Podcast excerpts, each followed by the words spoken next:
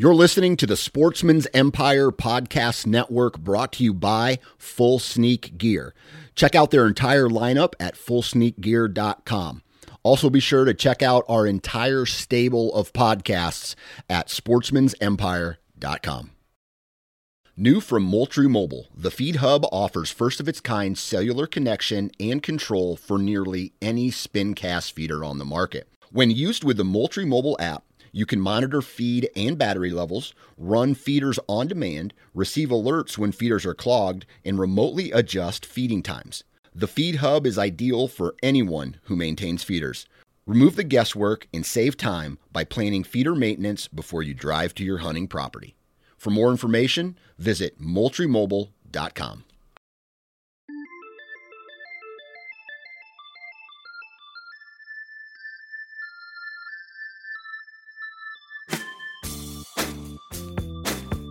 Well, it's Friday morning, and hopefully, none of you guys have severe hangovers as yesterday was St. Patrick's Day. So uh, ho- I wish you all a speedy recovery if, in fact, you do have a hangover. Now, this is the Nine Finger Chronicles podcast. My name is Dan Johnson. I'm the host, and today we have another hunter profile. His name is Jack Faith, and he is from Western Iowa. Um, a lot of people think, you know, Southern and Eastern Iowa, that's where the big bucks are at. Well, they're all over the state. And uh, this guy's from Western Iowa, and he'll talk a little bit later where he's from. But uh, pretty cool story. He'd been chasing uh, a couple. Him and his brother and his dad had been chasing a couple bucks uh, for a couple years, and uh, everybody connected. And it's a really cool story. Uh, a lot of, as some of you know, uh, there's times where this sport we call, if you want to call it a sport, hunting is an emotional roller coaster. The highs, the lows, everything in between. And uh, Jack and his brother have a really cool story that they will never forget. And uh, hopefully, you guys enjoy it. So, please be patient with this podcast. There was a bit of delay between when I would talk and when Jack would talk. So if it sounds like he's not answering me right away, it's just a very small delay. So uh, it's it's not too terribly bad. But here's Jack Faith from Iowa with his hunter profile. All right, on the phone with me now, a fellow Iowan is Jack Faith. How's it going today, Jack? Doing well. How you doing? I'm doing pretty good. Doing pretty good. Sounds to me like you had a pretty successful uh, 2015 archery season. Yeah, my uh, my entire family did actually. We uh, we all shot our biggest deer that we've ever shot, so it was, it was a really good year. Other than your other than your brother, who else?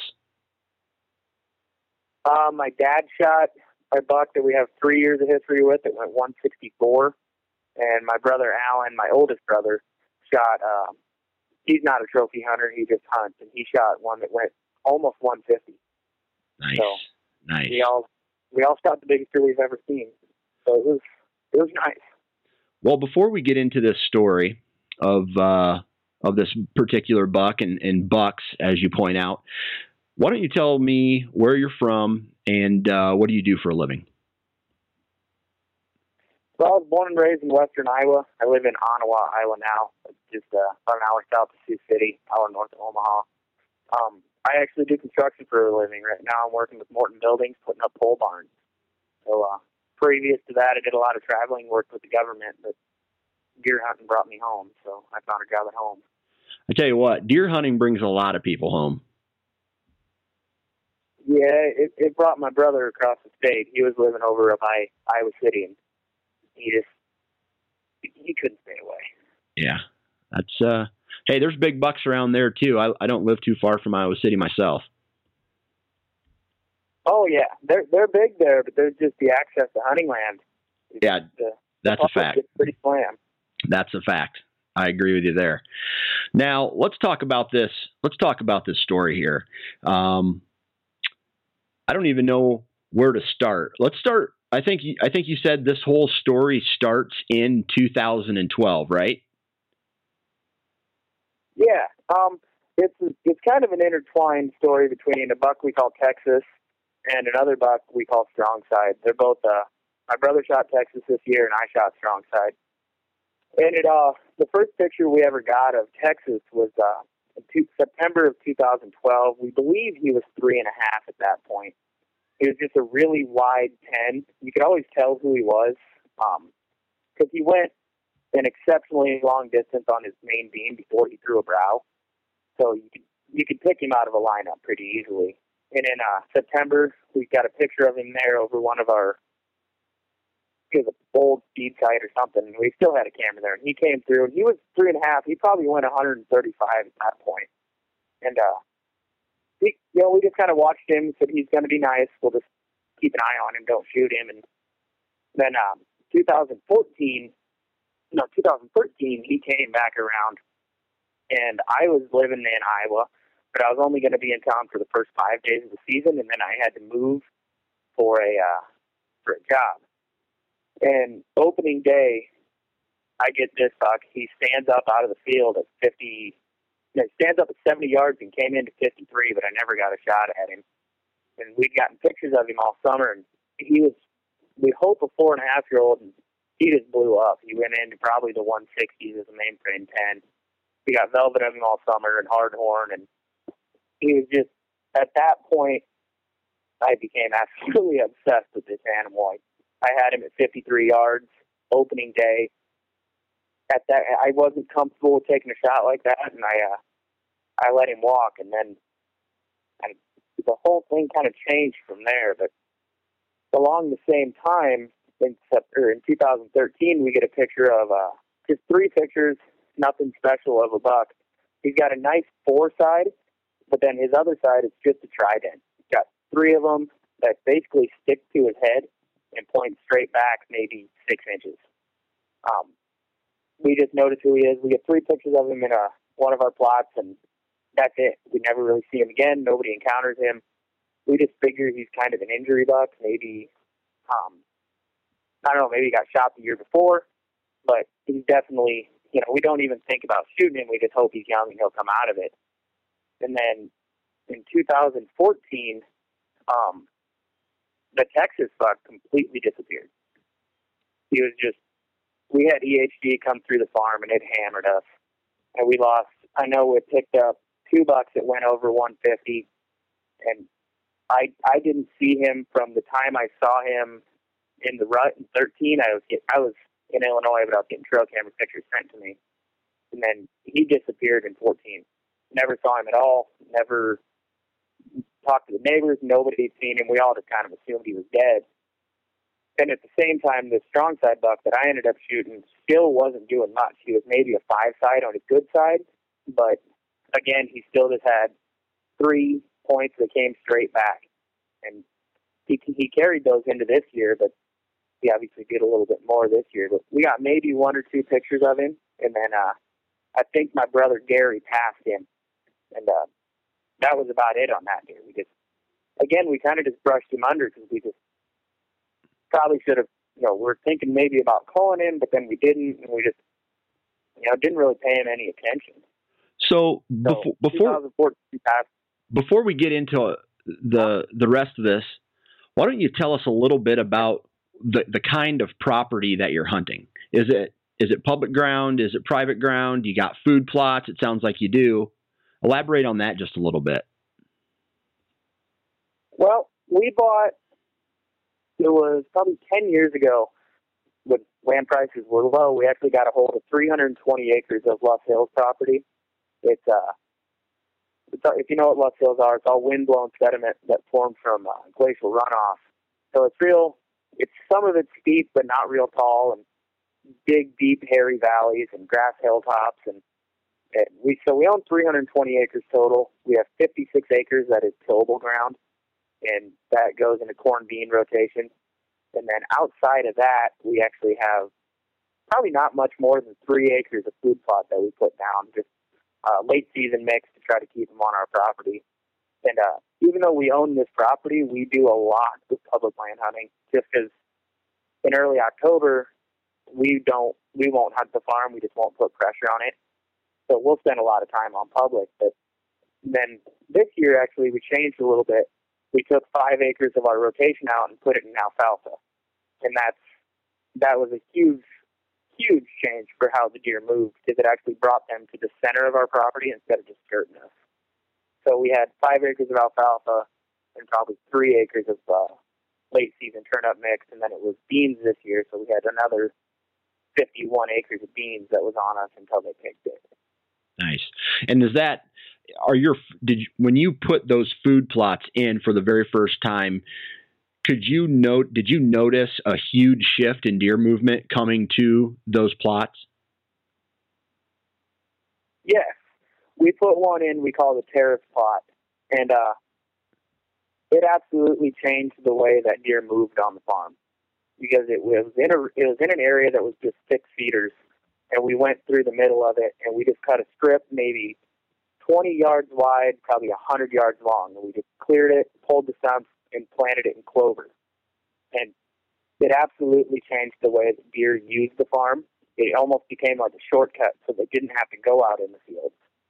And then I I hunted it a couple of times, but mostly we just kind of stayed out of there. We almost call it our sanctuary because it, it's in the center of the farm, and they hit it, and we just we just let them have that area. I hunted it a couple times. I said, and I, I passed a buck there that my neighbor ended up shooting that went 155. So I kind of kicked myself on that one. But uh, again, I was obsessing over these uh, these two deer that that the whole thing's about.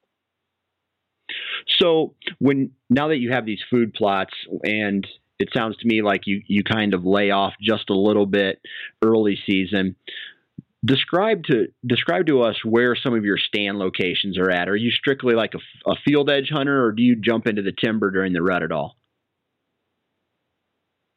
Well, we've got two different kind of approaches. It, it, it all depends on what time I get up and what the winds are. But the winds are a huge effect on us. If you if you stand on one of my stand locations, you can have north wind predicted all week long you get in it, hits you in the faces north. Five minutes later, it's at your back. Ten minutes later, it hits you on the right. So it's a constant battle to fight winds here. But we ended up talking with an old boy that hunts around here, and he kind of told us a way to to cheat the wind. So what we try to do is we play it, and this kind of depends on all of our stand setups. So whether it works on a field edge or whether it works in timber, it's just wherever we can find this pocket of wind that basically what we do is you hunt like an opposite wind of it.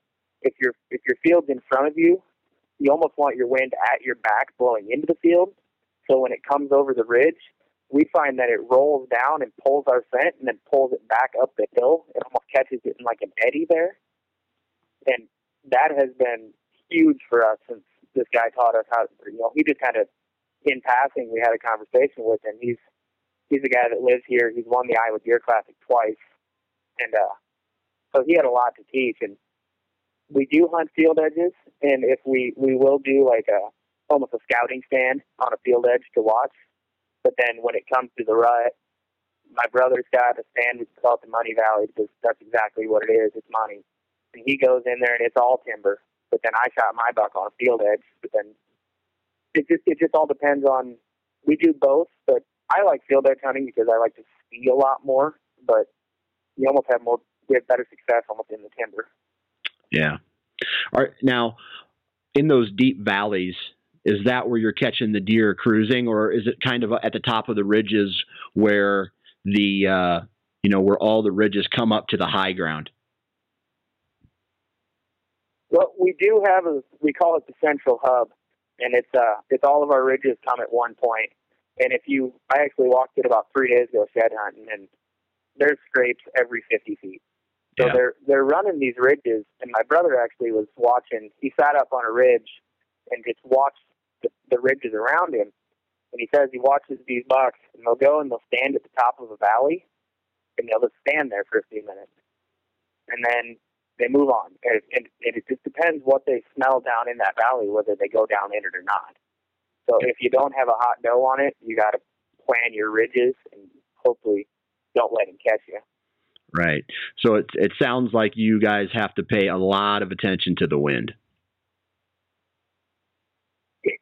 It it. I mean, we live or die by the wind out here. It's we never have a day that's exceptionally calm, and uh, you know it, it's the difference we've seen between uh, shooting young deer and shooting you know, six, seven, eight year old deer. Gotcha.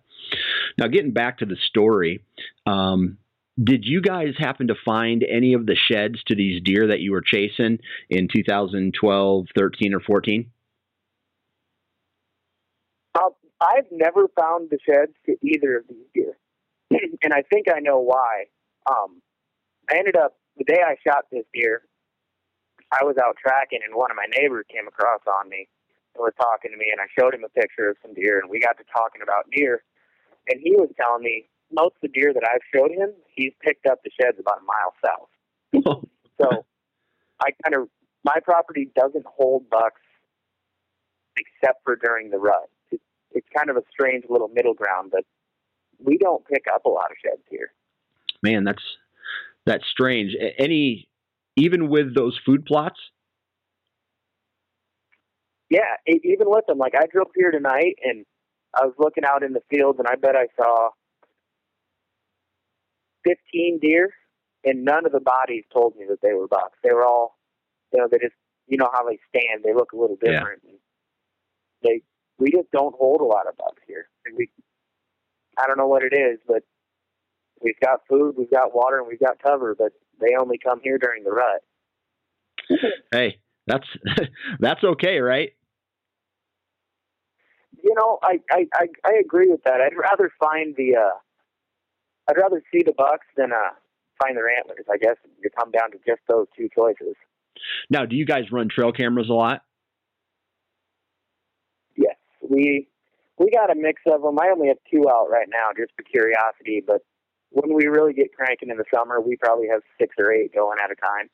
Now, what time of the year? You know, you mentioned that your the deer on your property are only coming in roughly, you know, roughly around the rut when do the scrapes on your property start opening up? When do the um, you know, when do you start seeing rubs or any deer sign, and when do you start catching bucks on on camera on your property? Well, it's probably, if I were to put a date on it, probably October fifteenth. You start seeing nighttime activity. You start seeing lick branches showing up and scrapes popping up on trails, and uh, you're starting to it's starting to ramp up. You see the does just get a little nervous before light or before dark. You, you they're not entering the fields until after dark, or I'm just not on the right spot. They're so middle of October it really starts to notice the shift. but if you really to uh, notice, if you want to see the rut activity, we've got it pretty much pinned down to, to November 8th through the 12th. Every year, the 8th through the 12th of November is when it, it's banging on our farm, and that's just when we, if we're going to connect on a deer, it's going to be in those days. Yeah, yeah. It, all, it, it kind of changes year to year on when it ramps up. It's obviously on weather and, you know, I don't know if everyone buys into the moon phase, but I do. But the middle of October, you start seeing it. Then it isn't until second week in November that our farm really turns into what we hope it becomes. So at this point, or at that point, you guys are out hunting hunting public ground, or or just laying off the property. Yeah, well, uh, it, it depends on whether we've got patterned in October. If we got one patterned, or he showed up and we think we got him, then we'll go in after him. But otherwise, we'll, uh, you know, we'll we'll go out and we'll hunt public, maybe shoot some does off public, or if we can pick up on a good buck on public, we'll put it on there. But it's going to take a heck of a buck for me to put a tag on one in October. So it's it's more just being out hunting to you know in October for us. Yeah, I gotcha. All right, so back to the story here. Um, both these bucks have kind of, you know, grown up over the years in front of your guys' eyes, and and uh, it's it's the beginning of the 2015 season. You haven't found any sheds. Did you guys have any particular game plan that you know switching stand locations, putting up a blind, anything like that that that you said, okay, my goal is to you know we have a hit list and this is how we're going to try to accomplish killing a deer off that hit list we kind of did. We had we had a little bit of knowledge of their of their travel patterns, you know, in September this September of 15, I picked up. Uh, I finally got some solid pictures of strong side. I I got he stood in front of my camera for about 15 minutes, and I probably got 130 pictures of him. So seeing him in the field, the pictures I got of him were in the field that I ended up shooting him. Okay. And it just kind of worked out that he kind of patterned himself for me. But Gary's buck who ended up shooting, we've been watching, and he he almost did the same thing that he did in 2013 when we were watching him on camera. But we never connected with him then. So we we did shift a lot of stands around after these deer. We we'd set a camera, we'd watch what time they were coming through, and then based on when the pictures were going through, we'd we'd go and we'd readjust stands or we'd we'd move. And when Gary shot Texas, I was actually set up on the scrape that he'd been on about six hours before. So he was just on the wrong end of the line for me to get him. Okay. Now, let's talk about access to some of these stands and in, in, relationship to the food plots that you had. Were you bumping a lot of deer going into your stands and or your blinds, or did you have did you have some back doors into these locations? Um, the stand that I shot mine out of was a ground blind. I had a I had a real good entrance to it. You could come in, excuse me, you could come in off the opposite hillside, so you didn't spook anything off the field. Cut through a fence down a road that I'd cut and just drop into the blind. So you could really get into that one pretty quick.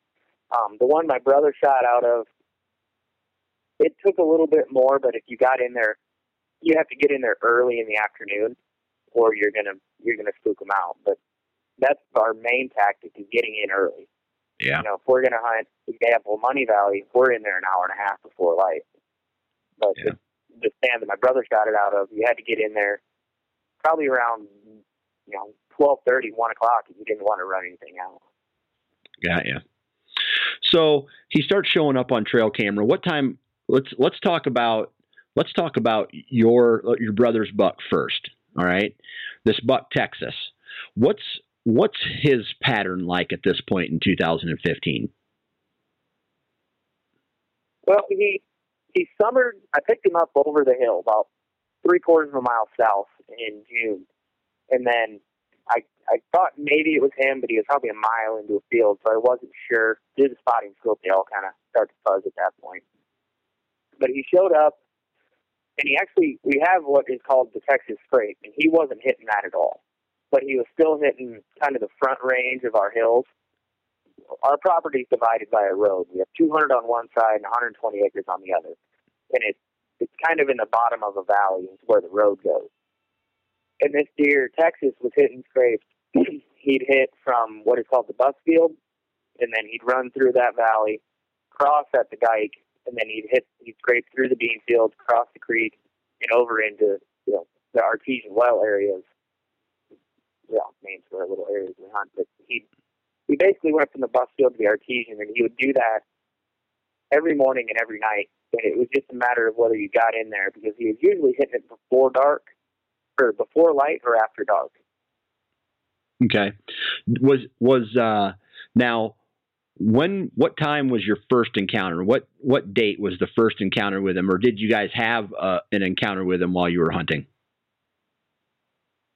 Uh, with Texas, I had an encounter with him early on. I was, I think it was October.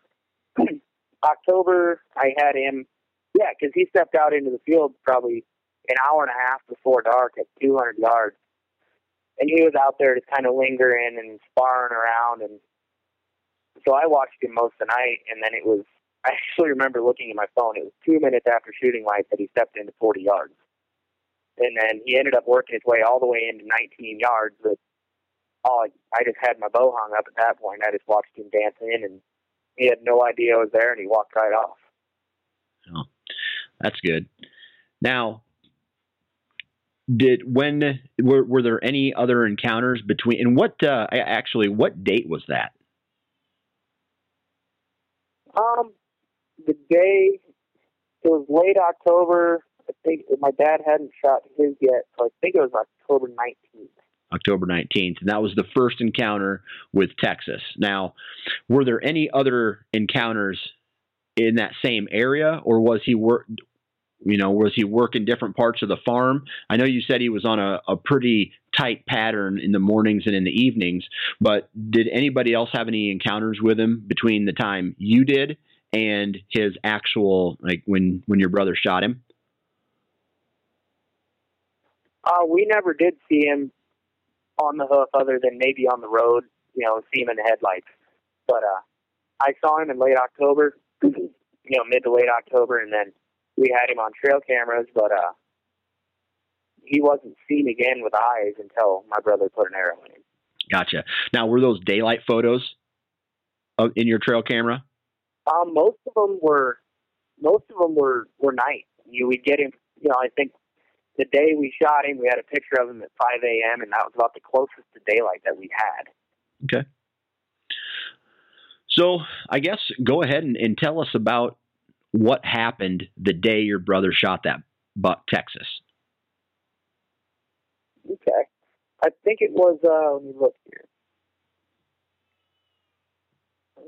Yeah, it was November 10th, is uh, the day my brother shot him. I went out and I hung a couple of new cameras the night before. On the ninth, I hung them, and I was going to walk past them on the way to my stand to hunt the tent. So I walked by, and uh, Texas and both Strongside had worked scrapes in front of the cameras that I'd set overnight.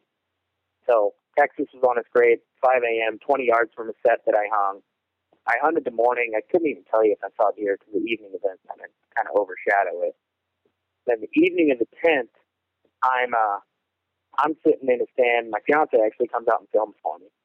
So I'm sitting in the stand over the Texas scrape that he's I'm really hoping he's gonna hit. And it's one of those nights with a lot of anticipation, but it it just doesn't pan out for you. Yeah. So I bet it was probably an hour and a half before light. My brother texts me and he says uh, he just shot Texas. So there's always that little shot of I don't know you're, I was I was thrilled that he shot him, but then there's also a little bit like yeah, I hunted that deer for two years, but right, you know right. when it comes down to it, I'm just as happy that he shoots as I would. And he he told me he had him uh he actually shot him over a decoy. He come in, ears pinned back, you know, all bristled up, charging in, and uh was slightly quartering away when he came in, and he caught just behind the, the last rib, went out the opposite lung, and uh he blew that opposite side lung out. But it gets interesting because he waited. This is where we made a big mistake. You know, I got excited and I'm just like, well, just get out and go to the house. I'll meet you back. And he didn't. He waited about 45 minutes. It's partially my fault. I egged him out of there. And he actually ended up bumping that deer on the way out of the stand that night. Oh, really? So, yeah, he the deer ran probably 70 yards. And actually, when you look at the film, because he recorded the shot, you can see the deer run out of just the upper right, upper left corner, and we don't realize it, but he stops right there. So we just we thought he was gone. Figured because my brother's a shot. He he he smacks the deer when he hits him. And so I thought, you know, he's hammered him. So he he bumps him, and he comes up. And we look at this look at the shot and think, you know, it's a little back, but you know, it, it'll it's definitely a kill shot. Right. And it's quartering away, so he's got lungs. And we probably waited until 10 o'clock just because we knew we bumped him. We'd already made that mistake, didn't want to bump him again. So we went out at probably 10 and saw right where he stood. but the the curse of bumping a deer is you get that adrenaline going, and it's kind of a crapshoot after that. I bet we tracked that deer probably until 1 in the morning. And we lost blood We'd find it. We'd lose blood. We'd find it. We probably tracked him 600 yards, and then he jumped a fence, and we couldn't see any blood. And there was, you know, at that point, it's, you know, we've been up since four in the morning hunting. It's one in the morning. Let's just, let's just go home. Come back with fresh eyes on the 11th. So, excuse me, so we go out. I don't hunt the 11th. Um, I got to help him find this deer. We've got a ton of history with it. We're not going to lose this deer. So I go out on the 11th, but the problem was that the rain clouds came in on the 11th, and it both my fiance, me, and my brother were out there in just the pouring rain. It hammered rain the entire time we were out there, so any blood that we were gonna find was gone. And I bet we we each hiked about ten miles that day, and could find nothing. So we looked, couldn't find blood, couldn't find beds, couldn't find anything. Were you gr- were you gritting the property at this at this point? Yes. Yep. We've gone back to gridding. You know, we went to where we last saw him. We figure we're doing the, the everything they tell you to do. You know, wounded deer go to water, um, look for thick cover. We're we're doing everything that the books tell you. So we're we're gridding. We're no more than you know through thick cover. We could even be five feet apart, or if it's open up, we'd go 20 yards apart. And we were gridding as best we could. Called the neighbors, went over to their property, hiked around, checked all water. You know, we hiked until probably two o'clock that day, and you know, we're all hanging our heads pretty low because this is it's a it's a almost like a monumental deer for the farm. So I wasn't gonna hunt. I figured I'd just stay out there with him, and uh, I'd keep looking. But Gary says he's like, you know what? It's it's November 11th. This this is the time we wait for. You know, I'll keep looking, but I want you to hunt. You've only got. I took vacation from work. I only had about three days left, and so it's. He's like, you just go out, see what you can do. You know, at this point the rain started coming back in, and it was getting cold. I'm like, eh, I'm not really feeling it, and so probably three o'clock on the 11th, I was about the time I got in the blind. I, I got in late, but I didn't really anticipate much of it. I was just kind of kind of really go out there and just almost reset. So it's pouring rain, and uh, I got I got one question for you. I got I'm sorry. I got one yeah. question for you real quick. How far away from where you were hunting on the 11th that evening from to where your brother actually shot Texas? From where I was hunting? Right. I was hunting probably 400 yards from where my brother shot him. Okay. All right. So it's the it's the night of the 11th. It's about three o'clock. It's still raining. Take it from there. Okay. So I'm I'm walking into the field, and uh, there's actually a buck in the field that I'm in that I'm trying to hunt. So I just kind of hunker down and crawl forward and end up in my blind. He was probably three and a half year old. wasn't you know I didn't want to spook him out, but he wasn't a giant. So I'm in the blind. I'm kind of I don't even really have time to pout because before you know I'm, I'm upset about this deer that we can't find. And before I even had time to think about it, the buck we call Captain, he's probably four and a half year old eight, and a super heavy eight year old or eight point comes in and he's working a doe in the field, and so I'm like, all right, well you know maybe I can shoot Captain because he's one we marked for to take out. So we're trying to plan for tens here, not real intensively, but if we can get ten points and shoot a really nice eight, why not? So I'm watching Captain work these work this go, and then another buck comes in from the back of the field. We call the inside twelve. And he just showed up in the rut. We don't know anything else about him other than he's a shooter. So these two are out there pushing around a doe, and I'm watching them push this doe around for probably probably an hour. They're pushing it around, slowly moving closer, moving closer running across back and forth, and there's probably a handful, two or three smaller bucks out there running around. It, it's the best night I've ever had hunting. And at this point, it switches over to heavy, like a really heavy wet snow, and it's just terrible out. But I'm in a ground blind, so you know it's probably 30, 40 minutes to dark, and this is probably one of the best mistakes I've ever made while hunting. Is I I thought the hunt was over but you know these these bucks aren't going to get any closer. This doe worked in, and uh, I couldn't tell you why I did it now looking back, but I ended up shooting the doe. I thought, you know, I'm, I'm not going to come out of this empty-handed. So I shot the doe, and it was like someone set a firecracker off. These bucks came out of everywhere. I didn't realize it, but this captain buck was only about 20 yards from my blind behind the doe. So the doe streaks off across the field directly away from me, captain is directly behind her. And then from my left comes this great big heavy 10.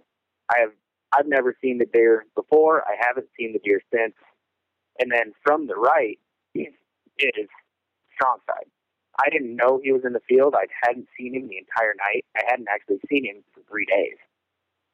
So he comes running in, and the three of these bucks are kind of jockeying over this doe as she's dying, and they're running, fighting, circling, and so I'm just absolutely cursing myself. I, I think I said you're stupid about 65 times.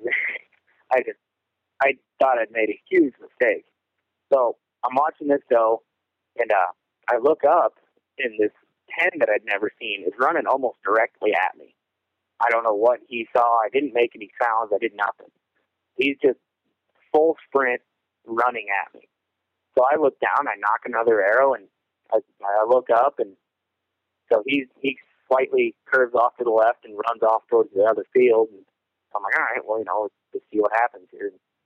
So, still cursing myself, thinking I made the worst mistake of my hunting season so far. But I grabbed the grunt, and I've never seen a deer react like this. I can't see strong side at this point. As far as I know, he's still over there in that ditch trying to find that doe with with Captain. I hit the grunt, I think twice, and it was like he came in on a line. I'm I'm looking down, hanging my head, looking for can't remember what I was looking for, but I didn't see the deer enter the field. And I looked up, and he's almost he's paralleling towards me, and he's at a trot. so I draw back, and I uh, my bow was slightly off tune. You can call it an excuse, but so I draw back on him at 42. I ranged him at 40. He t- he stepped to what I thought was 42, and I shot. And uh, it gets kind of blurry after there. I thought I hammered him, and uh, going called my brother. And my brother was actually on top of the ridge, probably no more than five six hundred yards from me, circling looking for these deer or looking for his deer. And all this was happening in the valley below him. So I call him. I'm like Gary, I shot strong side. You need to get here. So he he ran to the blind, but I got excited and I ran home.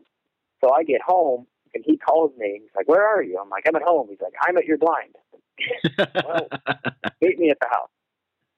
So it it just turned into chaos. I he asked, he's like, "I never thought you could run that fast." I'm in full hunting gear, just sprinting through the woods. So we get back and uh, we watch the video, and I hit the deer high. It it's not. I don't like it when on the TV shows they say I hit him a little high, but he shot three inches high. Like I hit high on this deer. It was a bad shot. I'm still not proud of it. So, you know, my elation kind of fades when I see the when I see the hit, and then I look out the window and it's just pouring the heavy wet snow. Any blood that was going to be on the ground is gone. Right. So again, you know, bless her heart, my fiance comes out and she's she's more than willing to go. So heavy wet snow. Me, her, and my brother. We hiked for four hours that night, hoping maybe we could just even see where he went. You know, maybe something. So we hiked all night. Couldn't find him. Nothing. You know, at this point, we're feeling like we're probably the worst hunters in the county, you know, in the country. We're just, you know, we've wounded two deer that we've been hunting our entire, you know, season. We've been watching these deer for three, four years we're obsessed with them. We had our chances, and as far as we know, we blew it. So November 12th comes around. Um, all day, I hiked. We hiked all day. Both Gary, me, Cassie, we hiked all day looking for this deer, and you know, nothing. We didn't find blood. We didn't find tracks. We didn't didn't find him. We didn't find Gary's deer, and we're we're doing it. We're do, again, we're gritting. We're going the direction that he last went, going towards water, everything that we thought we knew to do right, we were looking. So we looked all day. November 13th, I just, I was done. I told him that I'm going to hang up my bow. I shot my deer. I didn't find him, but I shot him. I'm, I'm sure it'll kill him. He's rutting up right now, but when he comes down, it'll kill him. So I planned on being done. We're actually working on a barn, hang or pouring concrete, and uh, we had a conversation about whether filming was too distracting, whether it cost us these deer. You know, what's the upside of doing it? You know, why do we film if it possibly cost us the two best deer we've ever shot? And so, you and you guys were self filming, right? We were self filming, yes. And we had the convers at that point Cassie couldn't go, so I was self filming and Gary always self filmed. So we had the conversation of you know, why do we film if we've just killed two deer that we've ever seen, but we're not going to be able to recover them? So we, you know, we, uh, it was a low point. I've never been that sad about deer hunting in my life, but we were, we were very low about it. So we, uh, November 14th, we all sat down. We talked, like, we just, so we periodically we all meet up in the family and just talk about, you know, goals for the farm and goals for hunting and you know what you know anybody's got anything on their mind and uh we'll just talk about it there. And my dad he's like he says you know i know you guys are feeling low about this you're not feeling good about it but you can't be done. You just you got to keep hunting. This is what you guys do. You know you, he understands you know everybody wants a deer but you just you know so he says you guys are going hunting tonight night of the 14th but just go out get out in the woods, reset. I don't care what you do, just go out there and hunt. And I remember Gary. He said, he said, I've been pressured into doing a lot of things, but I've never felt so much pressure to go hunting in my life.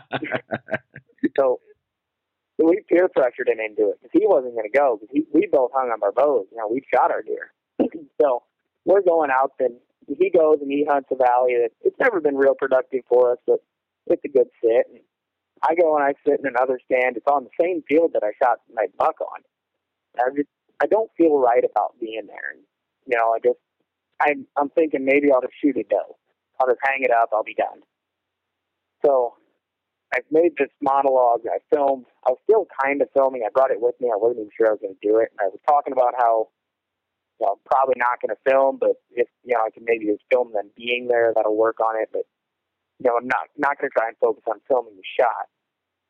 And I remember I was sitting, I was facing west, and there's a stand directly behind me that Cassie Cassie usually sits in to film me, and it faces directly directly east. And I remember thinking in my head, I'm like, well, you know, if the deer are going to come, they're going to come from the direction that Cassie usually faces, because she's usually hitting me, telling me they're coming. And I turn around and I looked at the direction that they'd normally come from, and I see a dead deer on the ground. And so I'm scrambling through my bag. At this point, I'm just, I don't care. I'm scrambling through my bag trying to find my binoculars and can't find them. And I'm looking and I'm thinking, well, if I get out, I'm going to blow this hunt, but I don't care. I'd, I'd, I'd probably jumped out of the tree. I'm not sure I did use the ladder or not. And uh, so I run down the tree and I run over, and probably 75 yards from the base of my tree that I was hunting in is laying my buck. I'd uh, I it, it blew my mind. I couldn't believe that of all places he was there. So then I you know I put my hands on him and he was still warm. Like he he had he was still warm. He wasn't rigid. So kind of just yeah, I got a bit emotional and things got blurry right there. And I'll admit it, I cried like a baby. I was extremely excited about it.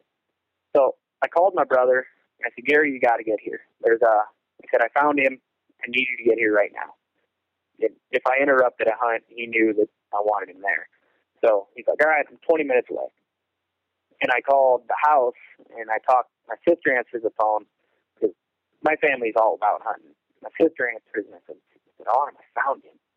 He's like, "We'll be there." So then she jumped in my truck, and uh, Cassie was driving my truck. My two sisters were in there, two of my three sisters, and then I heard my truck coming from about three quarters of a mile away because Cassie was just rodding on it to get there. she was bahaing it through the field to come up, and so they come flying up and slide the truck to a stop. And I don't know where she learned to drive, but she did a good job on it. So she comes walking up, and you know I'm talking. I'm like, he's right over here, and I'm pointing off, you know, to my left there. And so we go to walk through the trees. Gary's not there yet. He just knows that I found my buck, and so I'm walking off, kind of you know, we'll just say towards, you know, kind of the northeast. And so then Autumn starts walking off towards the southeast. That's Sarah. So I'm like, Autumn, he's over here. He's, he's on this side of that tree. She's like, no, he's over here. I can see him.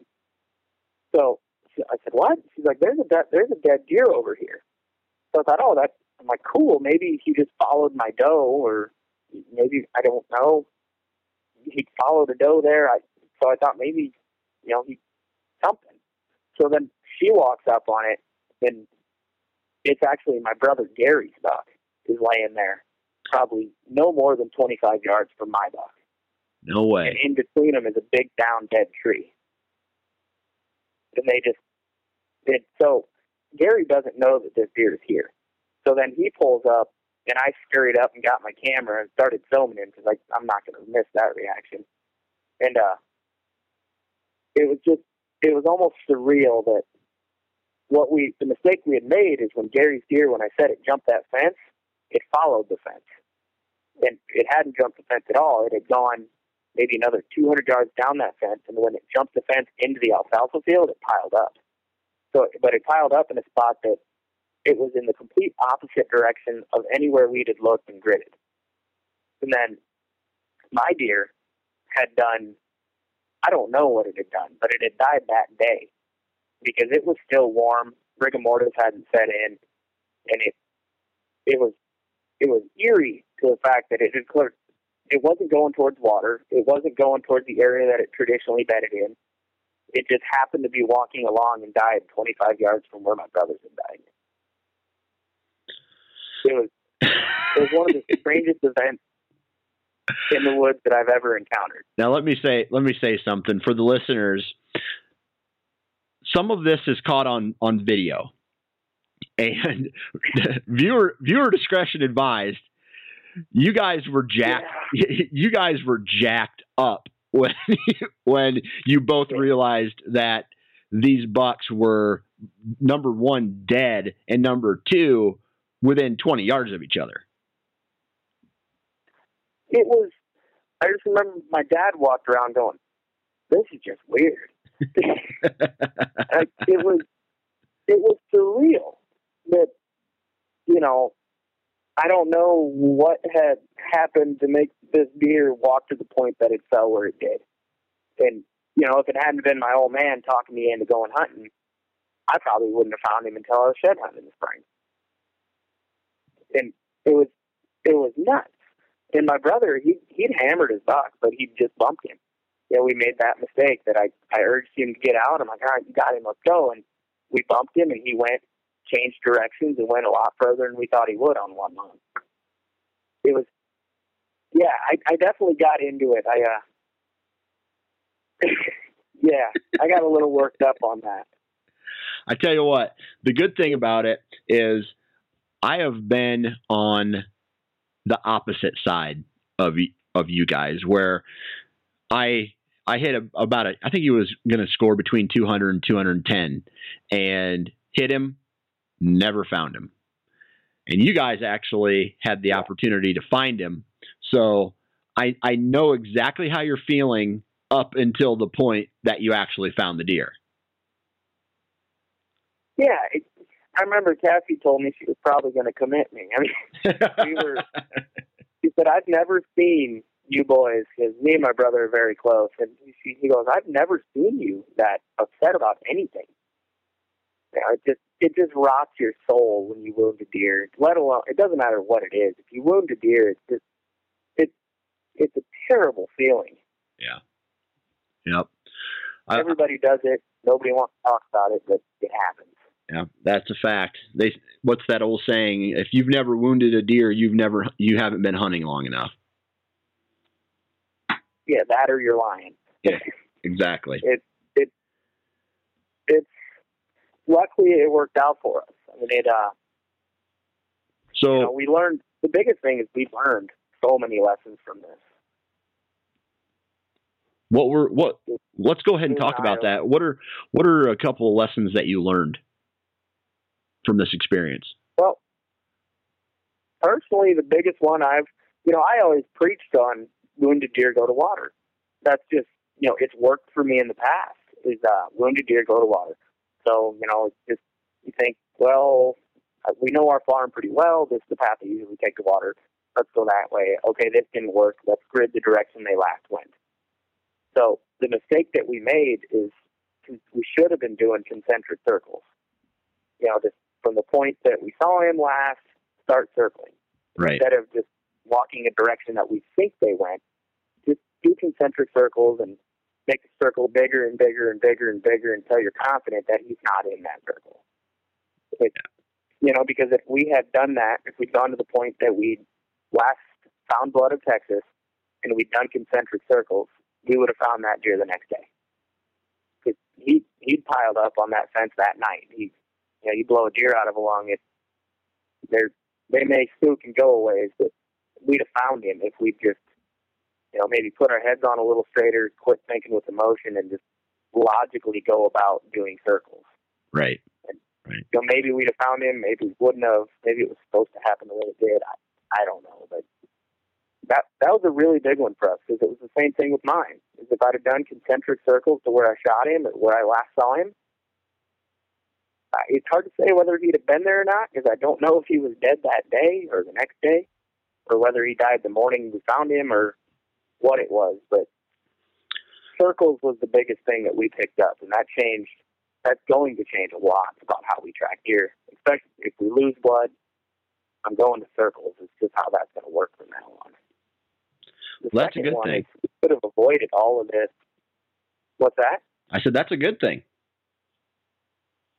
Yeah, absolutely. We, I mean, it, it worked out well for us, but you know, it was a hard lesson to learn. But the second one is everybody should know this. We just got excited and we weren't thinking is wait until dark to get out if you shoot a deer.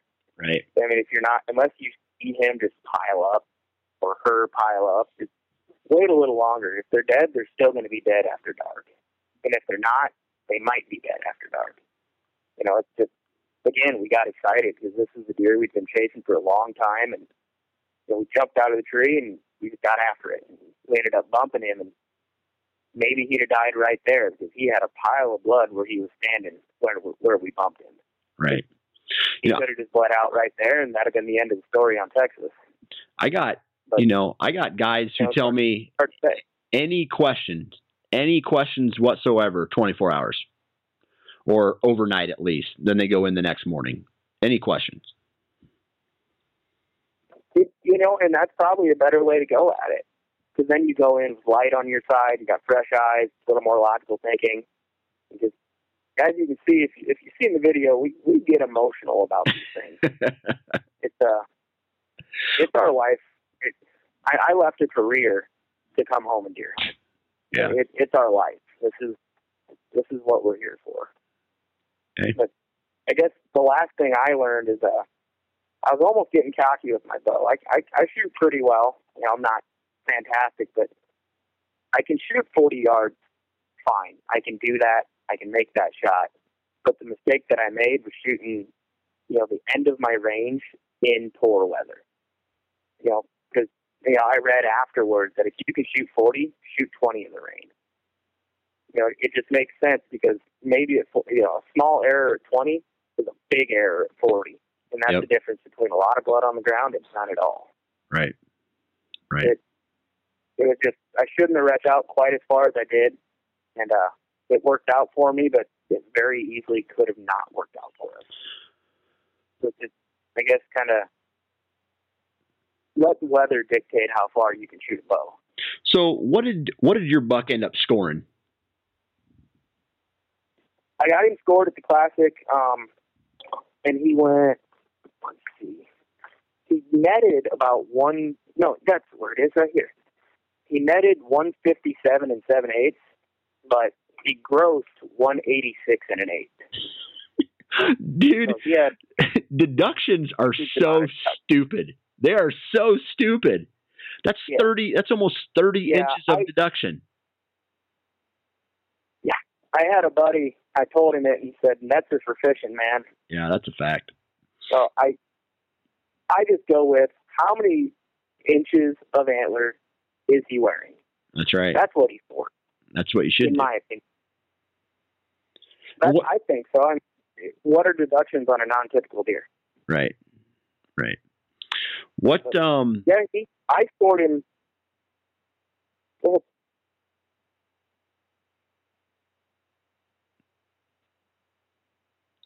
what did your what what did your brother's deer end up scoring?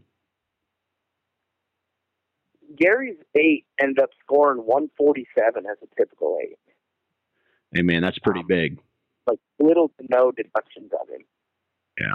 So he uh he was definitely on his downhill, but still just a monarch of a deer. I mean, 148, 147 inch eight is, in my opinion, that's a big deer. Are are they were they big bodied deer? Yes. Um, just this one I didn't talk about, but my dad's that he shot, it went 164 and it hit the scale right at 300 pounds. Yeah. I've killed one uh, 300 pound I buck. Bet mine was. And they're giant. Yeah, he was 300. I bet Gary's was. I bet both Gary's and mine were probably 275 pound deer, live weight. Yeah. And that's two weeks into the ride. Yeah, that's nuts.